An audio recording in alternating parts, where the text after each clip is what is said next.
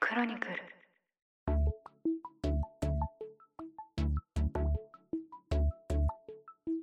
ポッドキャスト総研この番組はポッドキャストスタジオクロニクル代表の野村隆文と新しい経済編集長の志田祐介が面白い音声コンテンツや音声ビジネスの可能性についてあれこれ語っていく番組ですこんにちは野村隆文ですしだれゆうすけです。はいポッドキャスト総研最新回始まりましたよろしくおよ願いいろたししくお願まいすします。今回もですね前回に引き続きまして、うんゲストの方をお招きしてトークを展開していきたいと思います、ということで今回も佐々木亮の宇宙話を配信している佐々木亮さんですよろしくお願いしますよろしくお願いします。よろしくお願いします。はい前回ですねあはいの。佐々木さんがこう毎日、うんあの宇宙の話を配信されているということで一体こうどういう風にされているのかっていう話を伺いまして、いやー。はい、でその後ですねそれにインスパイアされたしだらさんがしだらゆうすけの Web3 話をこの後いや、まあそうですね。 はい、あ、フランチャイズ展開みたいフな。ランチャイズいいのかな、のれん分けしてもらってね。うんでもそね、れを本当毎に日やっていくと、はい、やりたいなと、やります、もう。やります。やりますいやいやあれもう始まったから、これあ配信時点で始まってるかもしれないですけど。あ素晴らあ、しいいいですね。で、多分、だから、すごい前回の放送、ぜひ聞いていないが聞いていただきたいんですけど、なんか多分、ポッドキャスト始めるにあたってヒントがあると思ってて。うん、佐々木さんも多分日々もうあのどうやっても入ってくる新しい情報を出してるってとこそうなんですもよ、あのそうじゃないと辛いと思うんですよ毎日やるって。うん自分から取りに行く情報で毎日やるのって辛くてでそういうコンテンツをちゃんと選ばれてるのとまあ知識があり研究テーマも絞られてるっていうのでやると多分いろんなジャンルでこれできるんじゃないかなと思うんですよねで僕の場合はブロックチェーンとかなんですけれども多分他の方でもいろいろそうですね。フランチャイズできるんじゃないかなとなんか今日思いました聞いてねしかもそれ一人でやられてるのがすごいよなっていうね、うん、いや、そうですね。これなんか、よく言われるんですよ。うん一人でよくもそんなに配信できるなっていう話やをほんと思う、うんされるんですけど、僕からすると、ポッドキャストを始めた時点から、一人で初なるめほてどコラボするまでも150回ぐらい撮った上でやってるの で、あポッドキャストってむしろ一人で撮るもんだっていうのがなるほど体に染みついちゃってるので、僕の中ではそんなに違和感がないんですけど、確かにずっと相方いらっしゃる方が、いきなり一人ってなったら、どう、いや僕野村いや違和感出さるもんんなんです野か村さんいないとなんかすごいあれなんかちゃんと喋れないっていう感じになりますよまあね取りだから取り直したりしますなんか納得いかなくそて、うですねうんあれいつもみたいに喋れてないなとか早口になっちゃってんなとかそうそうなんですよ誰かいないと、そう、うん、うん、僕も撮り直し何回かはするんですけど、うんうん撮り直しが起こるのは、あの、最初の1分までで噛んだ時だけですね。ああーあなるほどねそっかあそれも考えられてるな もうあの、2分経つと、もうもったいないわと思って。し、もうリスナーも入ってきてますもんね。2分ぐらい経ってたらね。 だから、ちょっとのノイズが入ってあでもね、も本当にそう大丈夫ですもんね、多分。うなんです。よだから結構編集の時はこれ全く一緒で、うんあの最初のやっぱり1分ぐらいってその A とか A とかフィラー音っていうんですけど、うん。そういうのを割とこう細かめに切ったりとか、まあ、あそとうですね言い直しも絶対にあの修正するんですうよ、んうんうん。ただ途中から特に後半以降は多少その A とか A とか残っていてもそこまで負荷にならないっていうのがあって、うんうん。盛り上がってたらね。そうそうそう、ん。佐々木さんのそのやり方ってすごいなんか理にかなってる理なにかなってるるわ。そうですね。ん僕も編集、あの、たまにゲストの方迎えていろいろやっはいはたいりするんですけど、うんうん編集の時、最初の3分と最後の3分だけものすごく丁寧に編集します。あーわかりますね、うはいはい最後のは結構後編があったりとか、あとは次のも聞いてほしいので、最後違和感残らないようにもう、ガーって、うん編集のこう、切れ目がたくさん入るようなうん編集の画面になってます。いいですねでちょっとすごい伺いたいのが、うん。あのはい佐々木さんがその何者なのかっていうところを まだ実はいやそうなんです 伺ってよいなくてうん。で、はい一応そのプロフィールは拝見したんですよ。あのは記い事も出されてるじゃないですか。はいはいはいはい。で、まあその、えっと、本当に大学院で博士課程まで行かれて、その宇宙のことを研究されていて、うんで、その利権であったりとか NASA だったりっていうところでも研究をされていたと。うん。 はい。で、今は、えっと、データサイエンティストのお仕事そうをですねされているってことで、ちょっと簡単にどういう研究をしていたっていうところから、あの、はい今のお仕事っていうのは、その、どういうことをされているのかっていうのを伺そっうてもでいいすですねか。。知りたい。あうん。ありがとうございます。そうですね。研究をしていた内容は、太陽みたいに自分で光る星、うん。恒星っていうんですけど、そういはいう恒星の研究をずっとしていて、で、日本の天文学の研究って太陽ものすごく強いんですよ。世界に比べてええ、そうなんだ。へーそうなうんんで面す白い。うんで、それに対して、太陽以外の本当に夜空で見える点々の星とかって、はいはいはいはい。あれも恒星なんですけど、うん、あれを詳しく見てる人って、その人口からするとギュッと減るんですよね。ほう。っていうようそうなんな、すごいニッチなところでやってへいえて、僕はそうんのうん太陽以外の星を見るっていうところでやっていたんですけど、へへえ。なおかつ、その表面で起こる爆発現象、フレア、うん太陽フレアって呼ばれるようなもうんうんのうんのうんうん他の構成バージョンを研究して、まあ最終的には、こう研究の果てでは、太陽で今までこう観測したことないような巨大な爆発が起きうるかどうか、みたいなところの議論までしていて、結局、太陽でものすごく大きい爆発起きちゃうと、えっと、地球の文明が一気に破壊そうさでれすよるね。なとんかコかっンピていうューターおかしくなるみたいなやつですよね。うん。はいうんうん実際にこう、カナダの1個の州とかが、1980年とかに1個全滅するぐらい、えあのー停電とかで。あ、そんへえな、そうなあんあでっすかたんですね、今まで。そうなんですよよっていうのがあって、その、だから今から40年、30年、40年前で、数百億円規模の、まあ、被害が出たってはい言はいわはいはれていいはいて、はいはい。まあ、その頃に比べたらもう今、電子機器ってよりマストな状態になってるじゃないですか。うんうんなので、太陽からの被害って、ものすごく気にしなきゃいけない面で、けうんど、それのどこまで大きい被害が起きうるかっていう研究が、まだ終了してなかったっていう段階だったのでうん。う、んうんうんうん。僕は太陽をあえて見るんじゃなくて、他の星を、もう宇宙全体にある星を総合してみて、うん太陽でそれが起きうるのかっていうのをなんか統計的に予測するみたいな研究をしてました。ああ、なるほどね。えーじゃああれですね結構その実業というか実社会にも割とこう接続をされている、あの研究をされてるってことですかね。割と近い、最終的に太陽に戻ってくるってなるとすごく身近に一番近い天体なので感じるかなと思いましたうね。んすごい、なんか映画の、映画でね、よくあるじゃないですか、宇宙からなんか来るときに。はい、 はい。 あの、初めに気づいている人がいるんだけど、なんか政府も、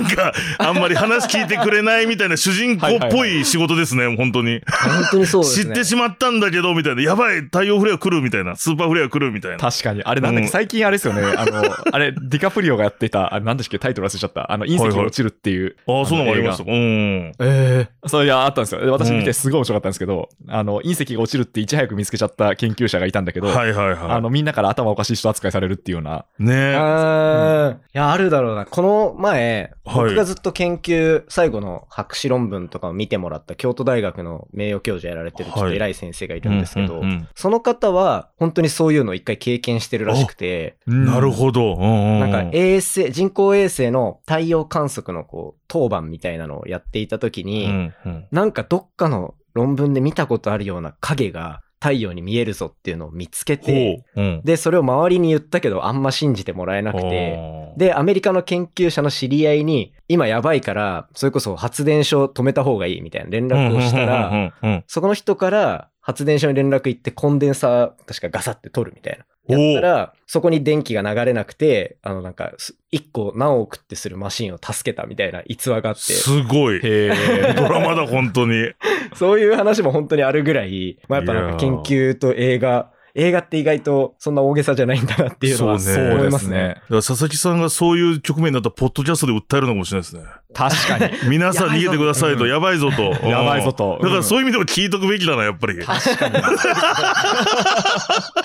うん、本宙当にね、話。やばい情報が出てくるかもしれないそうしんそなういで。すよね。なるほど。あ、ごめんなさい。ちなみに私がさっき口走った映画は、Don't Look Up っていうネットフリックスで公開されている。あ、ーはいはいはい映僕画のあれねまだ見てないんだあ。みあ、もう、すごい面白かったんで、うん皆さんうよ、もしよろしければ聞いて。でもなんかそういう映画もさ、佐々木さんに解説してもらうと面白いよね、多分。あのそうそうそういわゆる宇宙のプロが見ると、いっぱいあるじゃないですか、宇宙ものの映画って多いけど。あそう、多分ね、なんドかントルックアップを解説は、すごい反響あると思いますよ。これ結う構んネットフリックスで、あの話題になってて、それこそなんかそのうん国際政治、まあ、政治家のエゴと研究者みたいはいはいはいはいはな、いそういうのがあったりとか、あとこうう、ん SNS 社会みたいなのも背景にあったりするうので、あこれ佐々木さんがどうレビューするかっていうのは聞きたいですね。ね、なんかもう、数多く宇宙人も含めた、こう、なんて言うんでしょう、そういう宇宙の映画とかあるから、はい。そういうののね、あ、でもそれも確かコンテンツとしていいですね。いいですね。そ順うですね番に、あの、宇宙系映画を論評していくっていうのは確かに面白いかもしれない。もう ET かよら、く ET から始めていくみたいな。 そうですねそっからね、そっ から。はいー取り上げたことあるので言うと、はいアルマゲドンああー、ははいいははいはいはい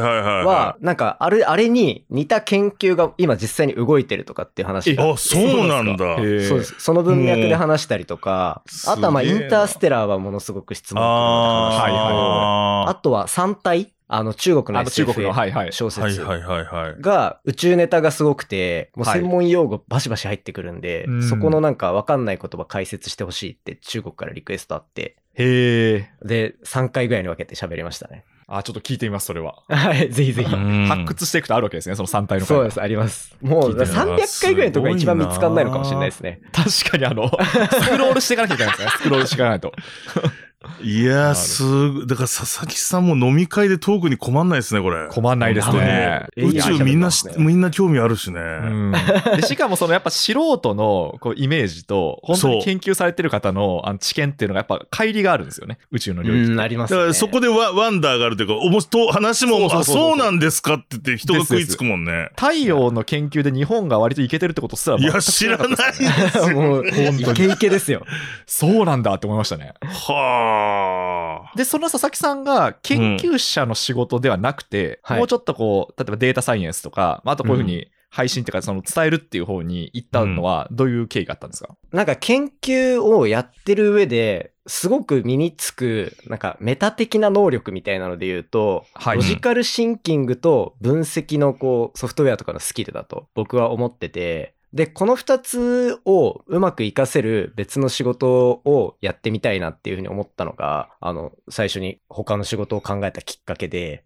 うんでもなんかこう、正直言うとこう、論文とかはずーっと書いてて、うん若干こう、宇宙が嫌になったって言ったら変ですけど、うんおう仕事でやってることに、ちょっとしんどさみたいなのが、こうはいはいポッポッドキャストでもこう話してたぐらいの、その、うんしんどさみたいなのが出てきて、そうしたら、こう最近宇宙ビジネスとかもすごい伸びてきてるんで、はいこう宇宙ビジネスとかの方にも還元できるように、一旦こうビジネススキルみたいなのを足元つけていきたいなと思って、こう自分の使っ持ってる能力をうまく活かせる業界っていうのを探してデータサイエンティストにしたっていう感じです。はあそうなんですねね今そのデータサイエンティストっていうのはどこかの企業に所属されてやってるんですか、やってまそす、れやっともてます。通信会社はいそうなんだのデータを触ってて、うんででか今会社員ってことですかじゃあ今あ、そうです、そうです。あそうなんですねそうです。そそこも、なんかデータサイエンティストは僕は会社に入るのが、あの、うんまあ、正解の道の一つだなと思ってて、うんそうんのデータって、まあ基本的にはその会社、会社が持ってる資産みたいなものなので、うんはいその中に入って仕事しないと、データサイエンティストとしてこう、価値を発揮するっていうのがなかなか難しいかなと思ったので、日本で一番大きいデータ触れる、一番いろんな人のデータ触れるのどこだろうってなって、通信会社選びました。うーん